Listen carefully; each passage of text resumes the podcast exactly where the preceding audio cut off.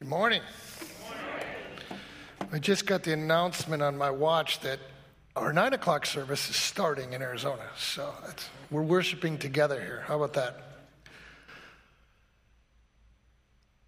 You guys are so important to us. We learned so much from this church. We just had Pastor Dave Bechtel with us. He came down at the end of July, did a marriage conference. And if you get a chance to go to Pastor Dave and Sarah's, Sarah too, marriage conference, you need to go. And if you don't think you need to go, now you really need to go. And they, they, they helped a lot of couples in our church. And what particularly uh, tickled my heart was there were a couple of tough guys that went, muscle car guys, guys that don't like to go to church. And they came. And, you know, their wives were so grateful because he had a key to their heart that I don't have. And that's the beauty of changing ministry and inviting ministry in from the outside. He also was with our pastoral staff, had a prophetic time over us, did our teens. Did, he, he can do so many different things. You have a very talented staff here, and you ought to be very happy and thankful for them. Uh, I heard that you're having the Freedom Fighters things, and I was supposed to go to Green Bay tonight, but I told Teresa I got to stay here for that meeting because there's always something I can learn. And I want to learn because I want to lead better in the places where God has me more than He has me here. So, just by way of just testimonies, because testimony is very powerful. Our faith is tried and tested, and I think to hear that God does things is important. When I first came into the charismatic movement, we didn't see very many miracles. We didn't hear much. We didn't hear or see many deliverances.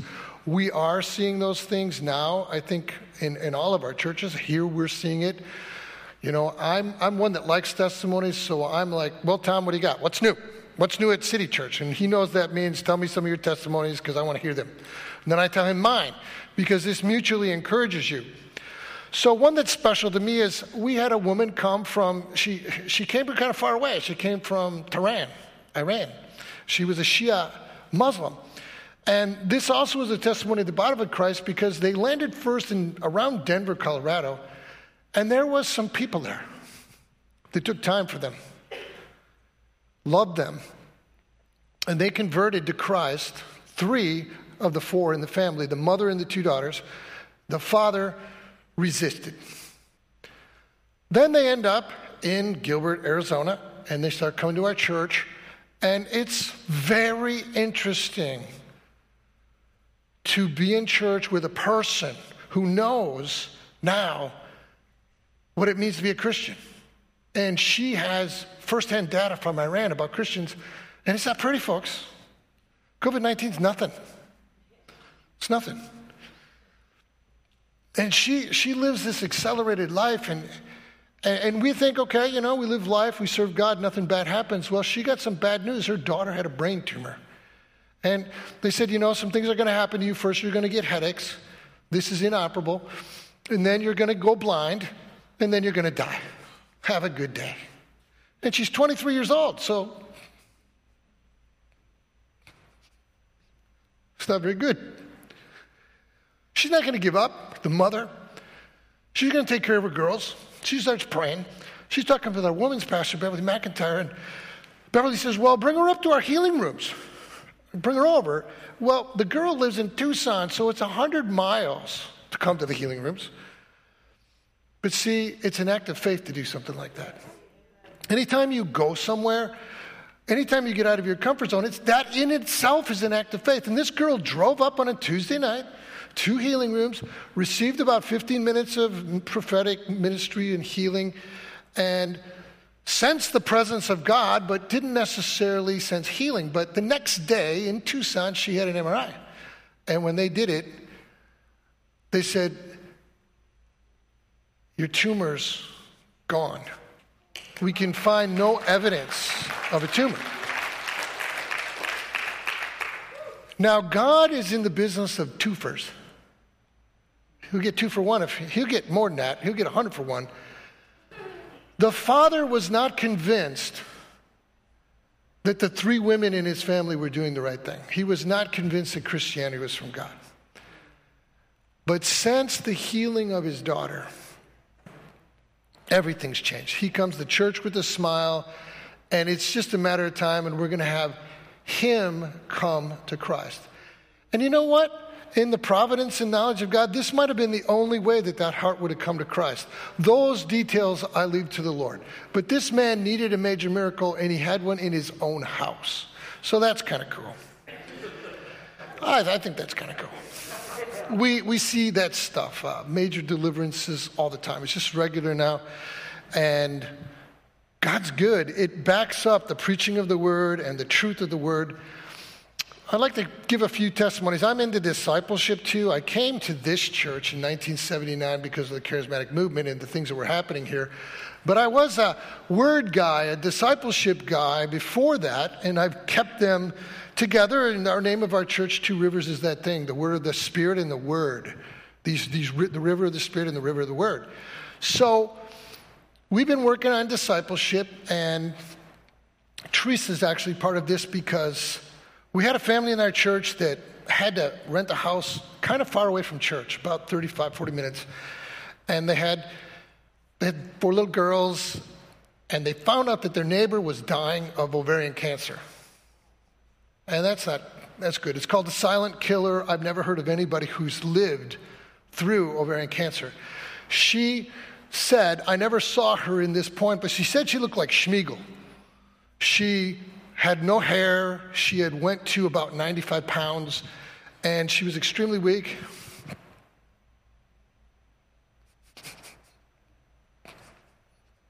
had needed days. And the people from our church, they kept going. They would take their small group there, they would go back, they would go back, they would go back and pray. And they kept praying, and there was no results. But one day, she was so weak, couldn't even get up off the floor. She just laid on her living room floor, and the little girls started praying for her. I think the oldest one's 12. It's a little ladder. And she felt something, but she didn't know. You know, this is out of her, off her grid too, that, that people would even, strangers basically, before these people moved into the neighborhood, would keep coming back and praying for her. It was very strange for her. But in the morning, she got up with a ravenous appetite and began to eat. Her family was shocked. They hadn't seen her eat for days. And she ate and she ate. I think she had four bowls of breakfast cereal. And she got a complete clean bill of health. Her doctor in Phoenix is a Hindu. And he said to her, Your God has healed you. Yes. Now, she didn't know that he was a Hindu, but the nurse took her aside and goes, Look, he's a Hindu.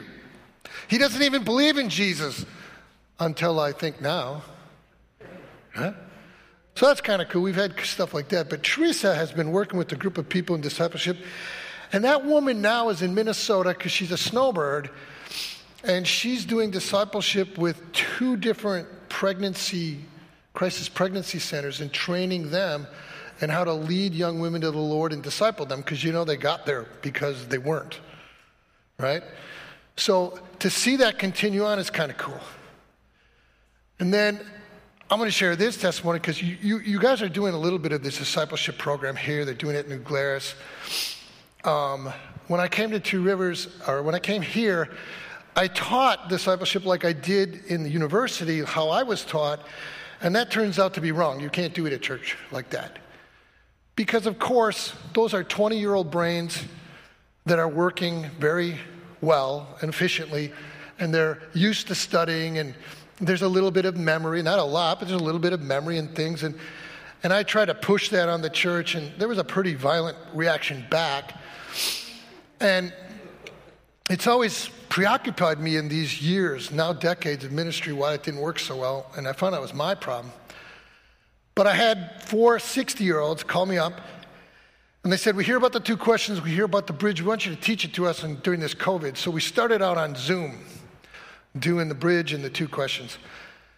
And I decided I was going to learn something here. I decided that it wouldn't be a set of meetings, they would learn until they learned. And, and, and they said, Well, how, how much time do you think? And they said, You think four weeks? And I said, No, we're going to do this different. I'll tell you when we're done. But I knew when they were going to be done. They were going to be done when they could teach it to somebody else. Not when they could do it, when they could teach it to somebody else. But I also wanted them to use it. So now they've led, of four, they've led three people to Christ. One of the persons pretty excited about the person she led to Christ because it was her oldest son. And that's pretty special for a mother when you see that your son is not serving Christ and then you're trained in a way that you can lead him to Christ. But she's Welsh. And right now, she's at home, Wales. And through this 10 weeks of process, she kept talking with her sister in Wales, and her sister got pretty excited. And she said, We need that in Wales. We don't share the gospel well. We, we want to, but we have no tools. We've been going to church all our lives. And she said, You know, I've been a Christian all my life. I can't, I can't do what I want to do. I don't even know where to start. So that little tool, the bridge and the two questions, is the way to do that. So she's in Wales right now teaching a group of people. And I suspect that I will see people around the throne of Jesus from Wales, and I have part of their salvation, but I didn't do it. They did it.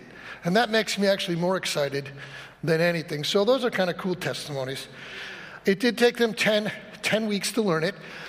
And in about week five, I changed it on them. I said, okay, not only do you have to write the two questions and the bridge out from memory, you have to do it in five minutes. I'm putting a little pressure on you, and we'll see how you do. And they were just griping away. Your taskmaster. What kind of pastor is this? It took them five weeks to get there, but I said, here's why I'm doing it. You will now know that under any pressure, you will be able to share the gospel because we have to train better than we do. So, this here, if you don't know, is Monument Valley in, in, in Arizona. They picked this slide. I didn't. This is on the Navajo Indian Reservation. And as a matter of fact, what you don't know about Navajo and many Native Americans, the way they live means that COVID 19 has ravaged their reservations. So, a lot of our Arizona numbers actually come from this part of Arizona. Here's another thing I didn't know about the Navajo their reservation is in Utah, Arizona, New Mexico, and a little bit of Colorado. It's larger than 17 states in the United States. It's pretty big, pretty big reservation. It's not like a couple square miles. So, anyway, I want to show you a little saying. You may have seen it. It says, "Make sure you test positive for faith." Not COVID, faith. Make sure you test positive for faith. Keep distance from doubt and isolate from fear. Trust God through it out. Now, some of you who follow Bill and Beni Johnson saw this on Beni Johnson's Facebook page. I swiped it. It's called a screenshot. I'm like, this is good. And I kept reminding my congregation as we go through this, this is the posture of our heart. We're going to test positive for faith. We're going to keep our distance from doubt. We're going to isolate from fear. Trust God through it all. Now, we have to figure out a way to do this, but we have Zoom, we have FaceTime, we have lots of different things we can use. We actually should be inserting ourselves in people's lives now because they're afraid. You need to understand something. The reason why this is a big deal is not the numbers. I believe that this is the first thing that America has faced since 9 11 that could potentially kill people. And when you are facing death and you don't have Jesus, you get nervous. I think what this country is really going through is without Jesus, I mean, they're going, if I die, this is over. And they're working so hard to protect today because there is no, there is no eternity. And see, even if you would say you're an atheist, it doesn't mean that in the spirit realm you don't feel that because you are going to feel the conviction whether you even believe that conviction exists. So, right now, and I've been walking around here, We've been in Brown County up by Green Bay. It is not looking like this. We've been out in Baraboo in different places. It is not looking like this. Dane County is a special place. People are afraid, they're petrified. Use it for Jesus. Use this beautifully crafted problem for the gospel because you have the answer that they don't have.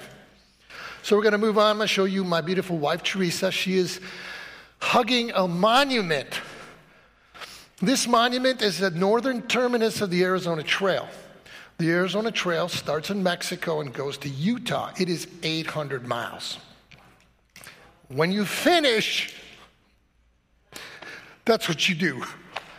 You take the photo shot of doing the 800 miles. So I got a map of Arizona here, and you can see starting in Mexico, they divide it into little passages. You can hike it by passage, or you can start at one and then go. There's a few weirdos that can do those 800 miles in, I think, like 35 days. But generally speaking, if you're a normal human, it will take you at least 60 days. Now, we were out uh, in the middle of this, a shot of the northern plateau. This is the Kaibab Plateau as you get down about 35 miles from the peak, which is 9,400 feet in pines. You get down there, you get this scrubs, and I'm actually out there in the middle of that photo following Teresa. Now, the thing is, this is a long time, and we had decided she, she had not done the last 70 miles, so we decided to do it together. COVID hit, everything's closed, but the wilderness is not closed, and so we can we can go do this 70 miles. Now that's basically walking from Madison to Beloit. Now you're not going to do that in one day. You're going to need to pitch a tent for three of those nights. You're not going to get to Beloit in a day unless you go like this, right? So that, that's kind of far. And I got out there and uh, I made some mistakes. The title of the message is Put No Confidence in the Flesh. But here's the thing I've been following Teresa around trails in Arizona for about 15 years. 15 years of doing, I mean, here's the title of one of the hikes we did. It's about 11 miles long. It's about 2,000 feet up, 2,000 feet down, brutal hike. The name of the hike is Superstition Ridge Death March. you gotta know with a name like that, that's not gonna be fun. So I've done these different things. I have never gotten a blister. Not one blister. Not one problem with my feet. I kind of think my feet are indestructible. Now, when we start the 70 miles, what I've never done is like four days in a row. And four days without resting, four days of constant motion. I've never done that. She has. She's done 600 miles of that and she's acquired some experience. So as we were hiking the first two days, she's like, Have you checked your feet? Do you want to check your feet? Would, would you like to change your socks? Because she's got this little deal four miles, sit down, take off her shoes, dry her feet, put duct tape on her feet if it gets a hot spot, because duct tape and Jesus solve most of life's problems, according to Teresa. If Jesus can't do it, duct tape can do it. And so for 35 miles, I'm watching her stop every four miles. She take off her shoes. I'm waiting for her to take off her shoes. Her shoes. Don't you want to do this? No. No, of course not. Okay. Okay. She's kind of like Burger King at me. Have it your way. But she already knows when I'm cooking, and she knows I'm probably not going to like it, but she does it anyway. So part of what I want to talk about is here's what I did I put confidence in my flesh. And what I got was after 35 miles, we took a little three mile journey, two miles in, and stayed in a hotel, dumpy little hotel room in, in, in Jacob Lake, Arizona. And I was really having a hard time getting my shoes off, so you know it's trouble.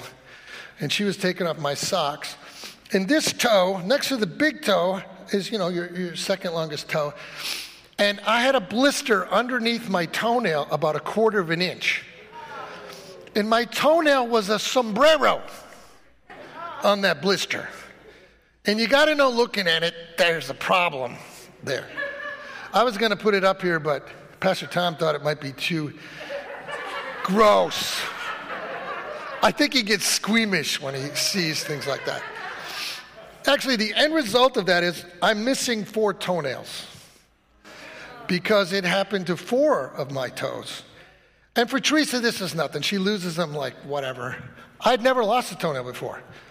It was kind of horrifying. They turn black or they make sombreros. And that one came out pretty quick. And here's why I put confidence in the flesh, and I wasn't humble enough to take correction. So let's look at, uh, I've got a little comparison between hiking and the Christian life. You can, you, can, you can come up with some comparisons here. First of all, on any hike, there's a start and a finish, and in the Christian life, there's a start and a finish. The start of the Christian life is not when you're born, it's when you get born again. And if you don't get born again, the finish is going to be the wrong place. So you need to get born again so you can finish at the right place. Now, when you're hiking, especially for 600 miles, you don't take extra stuff. You're not going to take a lawn chair with you. You're not going to take heavy food. You're actually probably going to spend some bucks, and it is some bucks, to get this ultralight stuff a one pound sleeping bag, pound and a half tent. She's actually got a tent that she doesn't, it doesn't even have its own poles. You use your hiking poles to prop it up. I mean, it's all considered how light can you make your pack? And it's pretty impressive how light they can make it. It ends up being in Arizona that the weight of the water you carry and the food for how many days you're going to be out there is what the weight is because everything else is pretty light. Now, when you're hiking, you just don't want to take unnecessary baggage. So you do your best to think through what clothes will I need, what clothes will I not need, because they're so into this that they got it down to how many, you know, sweaters they'll take because underwear isn't such a big deal, you know, but they're, they're down into the ounces. Now, in Arizona, you guard your water and your feet. When we were hiking the 70 miles, there was only three places you could get water.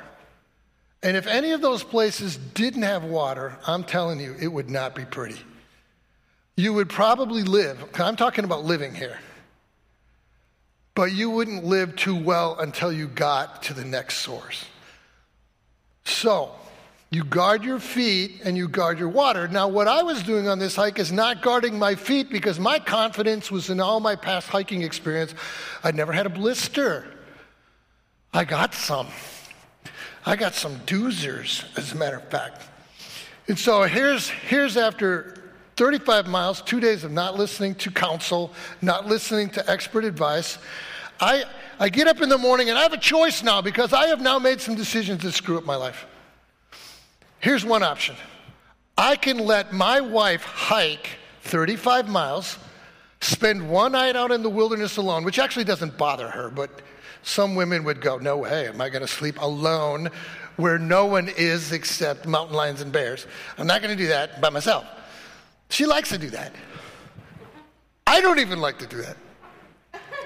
But here's I've got to let her hike 35 miles to the trailhead where our car is parked and then drive back and pick, pick me up. It's kind of like rescue your husband.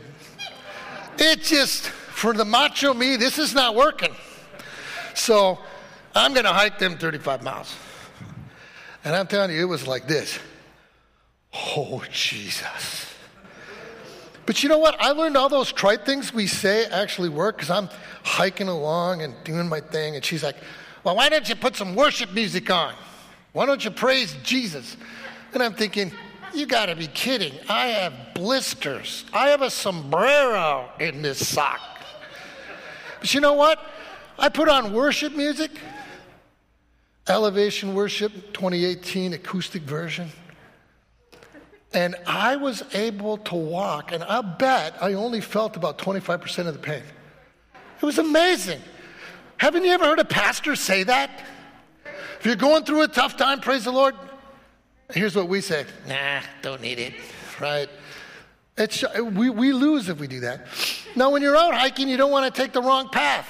The Arizona Trail is clearly marked, it's got these little decals, but they did what they did was they strung together a lot of trails that already existed. So we were actually hiking the Kaibab Plateau Trail number 101 for a lot of it, but it's also been included in this 800 mile Arizona trail. So they have two names right there under each one.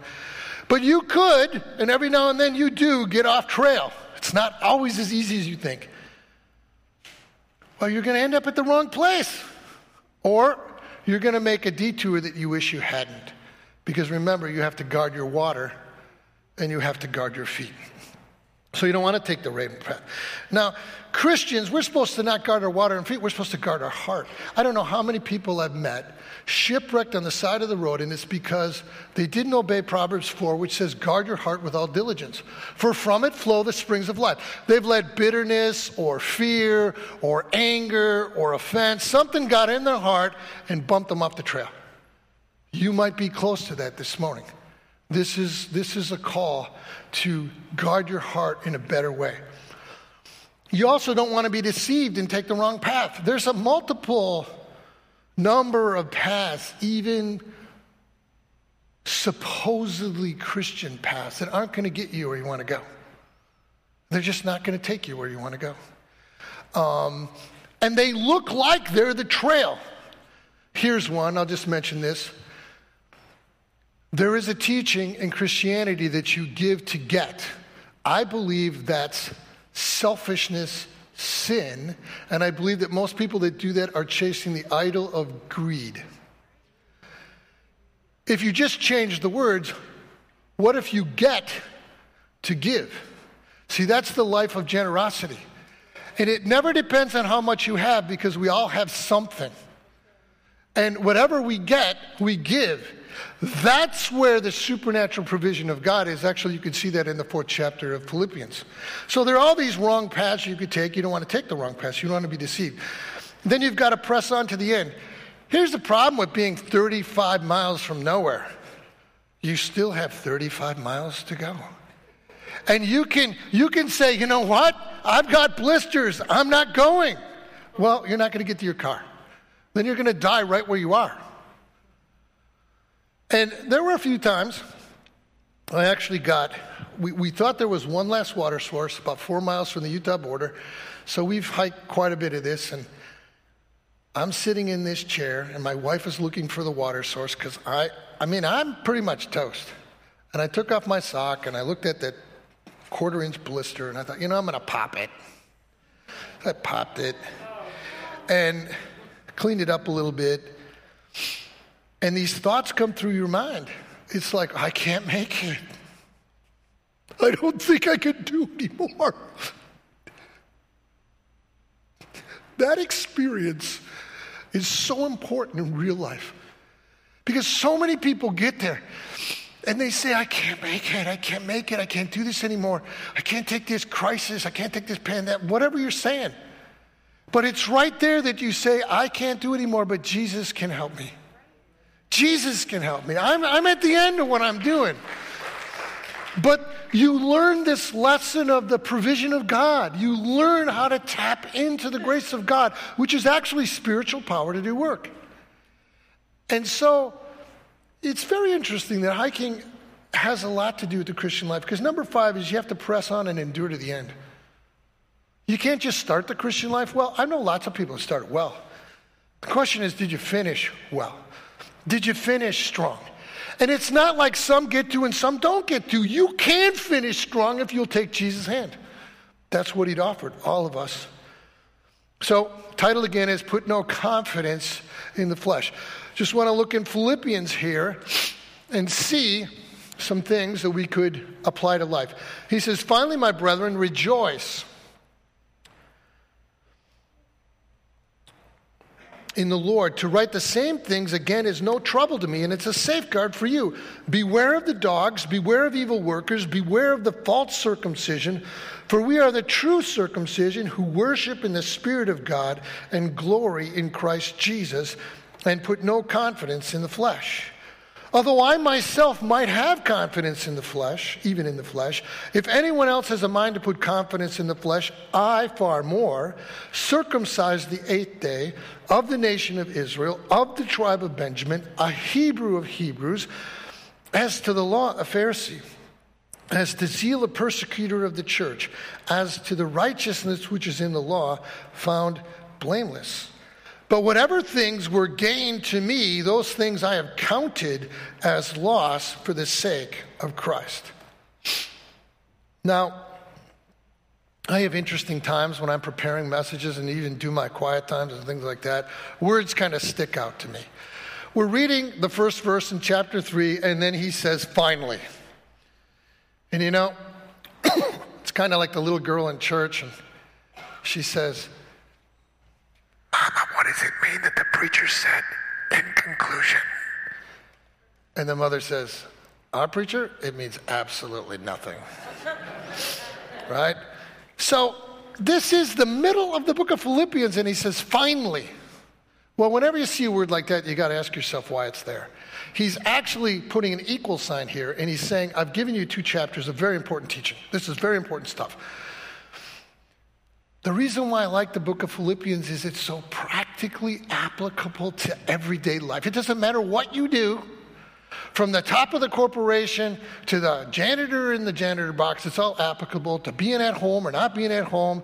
It, being the, it doesn't matter. Philippians is applicable. And here's what he's going to say rejoice in the Lord. Finally, rejoice in the Lord. Well, you don't like that mask. I don't like it either. You don't like the rules. I don't like the rules. Paul is saying rejoice in the Lord from jail. He's in jail. And he's saying rejoice in the Lord from jail. Now, why is he in jail? For no good reason. It's one thing to be in jail because you deserve to be in jail. It's another thing to be in jail when you don't deserve to be in jail. He's in jail for Jesus. Which, ladies and gentlemen, this is a possible preparation. I know everybody says, you know, it's going to get better after a little while. Okay, that's fine. But there's a lesson you could learn here for this scenario. What if it gets worse? Have we, have we learned the lessons in this part so that we're ready for the next one? See, Paul had, and he knew that his physical circumstances and what was going on in his life did not did not need to take his internal joy. It, it didn't even crimp his ministry because he was free, truly in Christ, to live an abundant life in very bad circumstances. He was living in bad circumstances, but he was rejoicing in the Lord. There is power in rejoicing in the Lord. This is something that we need to learn. Now, I'm a Christian, about three years old in the Lord. I took a genetics 560 test down on campus, and it didn't feel good. As a matter of fact, I wanted to do a certain major at the University of Wisconsin. I was pretty sure that that thing was going to kill my grade point. It was over. The dream I had was over. Only probably 20 years of age, I knew what to do. I went into my dorm room and I vinyl records. There are no, there are no iPods. There, I had this vinyl record, and there was one song about heaven. And I played it, and I put it back. I put the needle back, and I played it, and I put the needle back, and I played it, and I put the needle back, and I played it. I played it until the despair and the depression went away. And you know what? I got the grade, and here's the thing I was right. But you know what? God had a different plan for my life, and He actually had to close that door in order for this one that I'm in to be. So, point two, a safeguard. I'm also fascinated by little things that preachers seem to say out of the side of their mouth, and sometimes they're the more important thing than the message. And so, Paul is reviewing his stuff and he says, To write the same things again is no trouble to me, and it's a safeguard for you. We need to have truth repeated to us because it comes in different times in our life. And maybe we'd heard that truth when we were 30, but we've forgotten it. Or perhaps we're not applying it. And the the people in our lives who teach and preach to us need to say it again. And sometimes we get a little squirmy because they said it again. I mean, I do like this one testimony. They called this preacher to a church and he preached on love and he kept preaching it. And after about five weeks, same sermon, they said, Hey, you know, you preached on this sermon for five weeks. And he says, Yeah, I'm waiting for you to do it. Because you got to get around to there. So Paul's saying, to write the same things again, no trouble to me, it's a safeguard for you. How do you get a safeguard? Well, you get a safeguard by regular repetition but regular repetition does not help everybody. Some of you are losing, even though you're here. Regular repetition only works when it's given to wise people. Because regular repetition to fools never helps them. In fact, is it makes them angry. It makes them, you know, rebel if we're getting something regularly repeated to us by God, we better wake up and smell the coffee. There's something we need to change. There's a safeguard in regular repetition given to a wise person. So you've got to make this decision I need to be a wise person. Here's something if you haven't been rebuked or correct lately, it might not be that things are good. it might not be that things are good. Some of us like, well, I haven't been corrected in 15 years. I'm awesome. no, what it could possibly mean is this the people in your life know that you're a brat. They know that if they correct you, there's going to be hell to pay. They know you're going to be moody. You're going to do this. You're going to throw a tantrum. So they can't, re, they, can't re, they, can't, they can't say anything. Now, just down the road at Buckeye Evangelical Free, before it was Madison Pentecostal Assembly, I heard a man named Warren Myers say that he prayed every week that someone would rebuke him. And I have taken up that practice and even said from the pulpit, if you need to rebuke me, feel free. They feel really free. There's so much freedom. And my wife and my children have great freedom too. Now, I expected to get corrected by my wife, but entering in now to four children and their, their, their spouses correcting me, it's like you go home after Sunday morning and it starts. And, and you're like, whoa, didn't see that coming. Really? But let me read to you from Proverbs. Proverbs 9, 7 through 9. He who corrects a scoffer gets dishonor for himself, and he who reproves a wicked man gets insults for himself. Do not reprove a scoffer, or he will hate you. Reprove a wise man, and he will love you.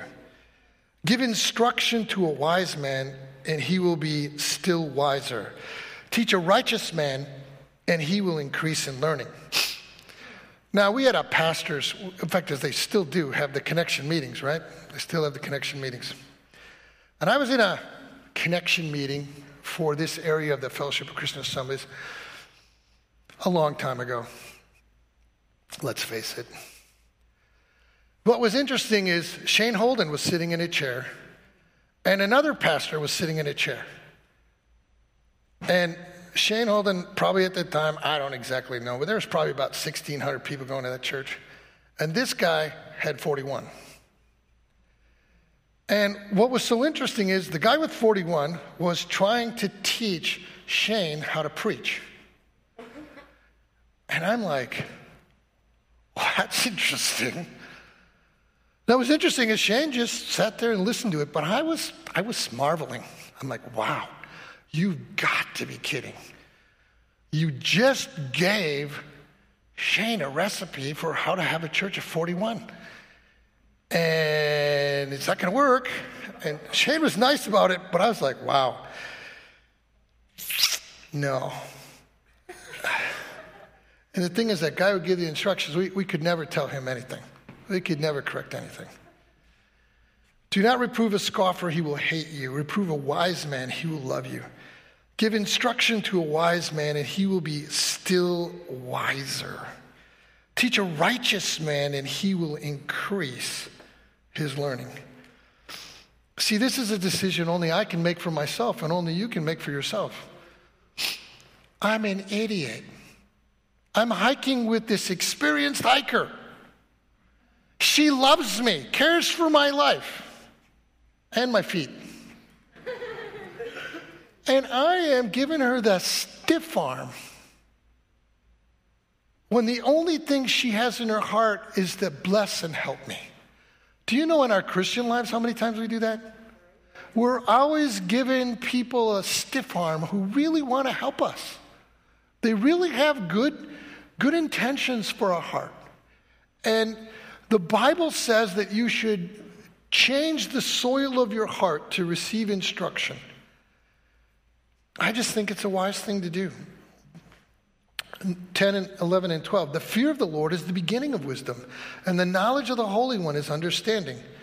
For by me your days will be multiplied, and years of life will be added to you. If you are wise, you are wise for yourself. It means you will bless your life. It doesn't mean anything negative. You are wise for yourself. And if you scoff, you alone will bear it.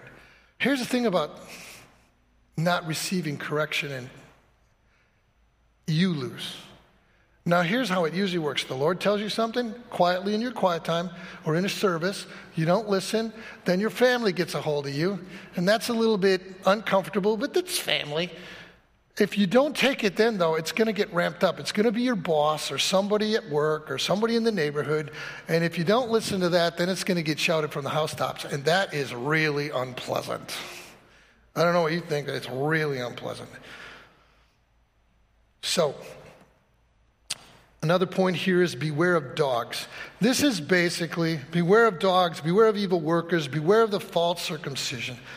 This is the bad, the bad doctrine, the, the stuff taught even in Christianity that's not right. Be, be very careful.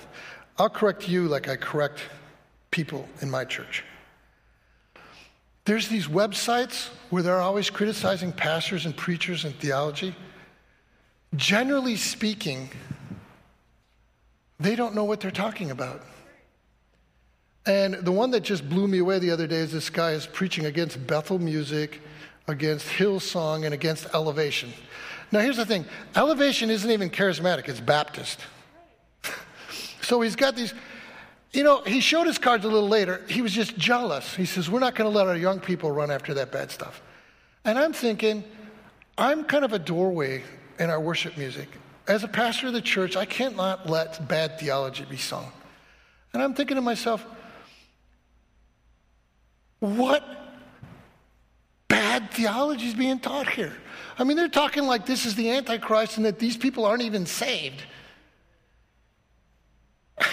And I'm like, who are you that you can do this?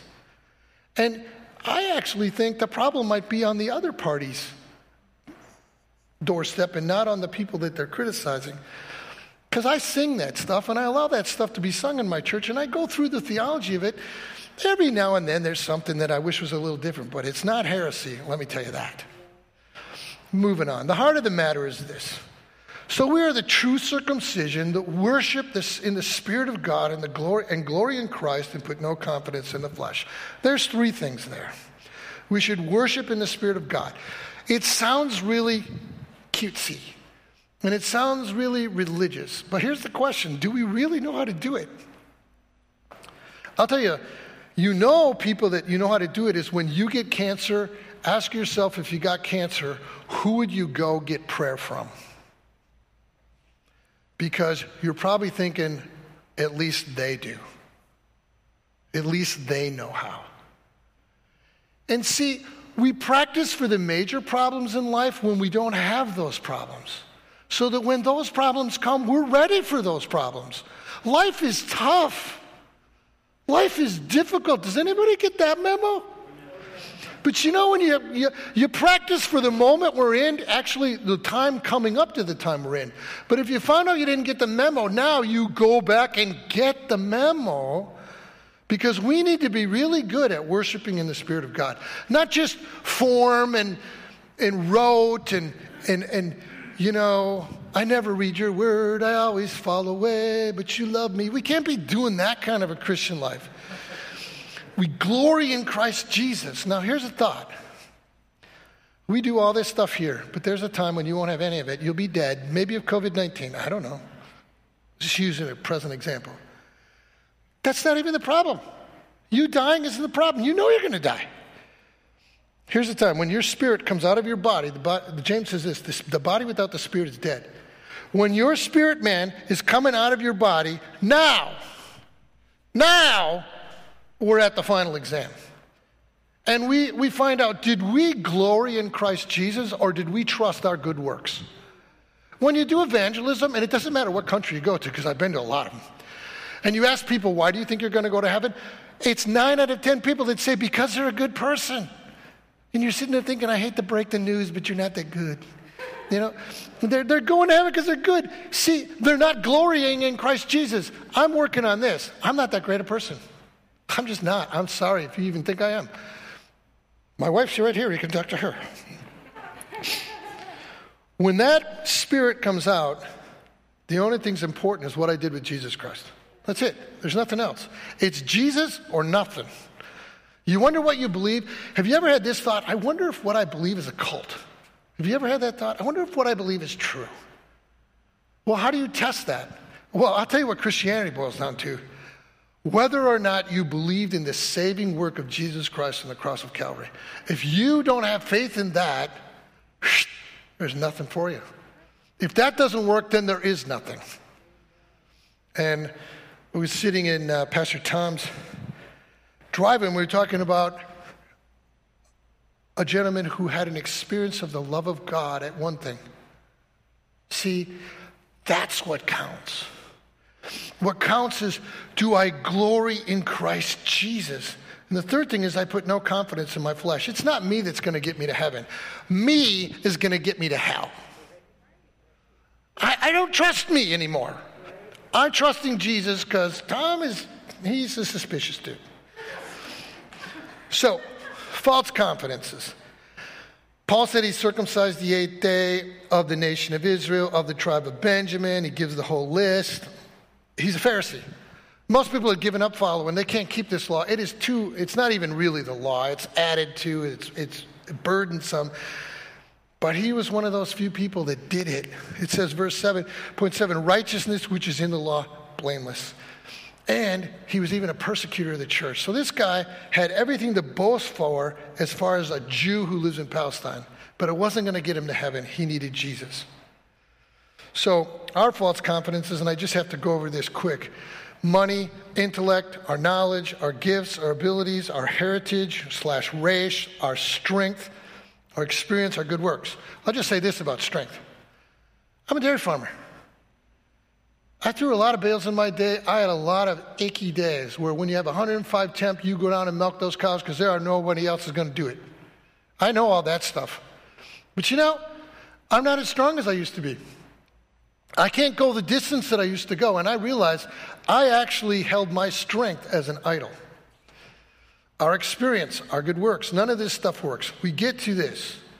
I must peel away, this is a conclusion. I must peel away everything I have confidence in and trust in Jesus alone. I can't, I, I, I, even coming to church and doing our thing, we can trust in things that aren't Jesus. I can't trust in any. You know why people can't offend me? Because they're not Jesus. They're not going to keep me from serving Jesus. I'm not going to go to church because he looked at me cross eyed. you don't even know why he looked at you cross eyed. I have regularly people call, Pastor, why do you hate me? And I'm going, I don't hate you. I got a little hamster in here for a brain. And on Sunday morning when I see you, I'm thinking about the three things and I'm trying to keep them all on the thing. And then it doesn't tell my face that I'm happy. I actually love you. And right now, our church is so big, I don't even know your name, so how would I hate you? Right? But people are presumptuous. I got to embrace what Jesus did. I'm not going to confide in anything you can do. And I'm going to remember that in that day, that day when your spirit comes out of your body, I only have Christ. I only have Christ. Okay, our worship team is going to come. We're going to have our last song. It's going to be beautiful. The worship set today was set for this message. So set for it. Let's use this crisis for Jesus. People are fearful. People are ready for the hope that you have within you. look around and figure out how to get your faith to their fear and help them not trust in the flesh, but trust in Him.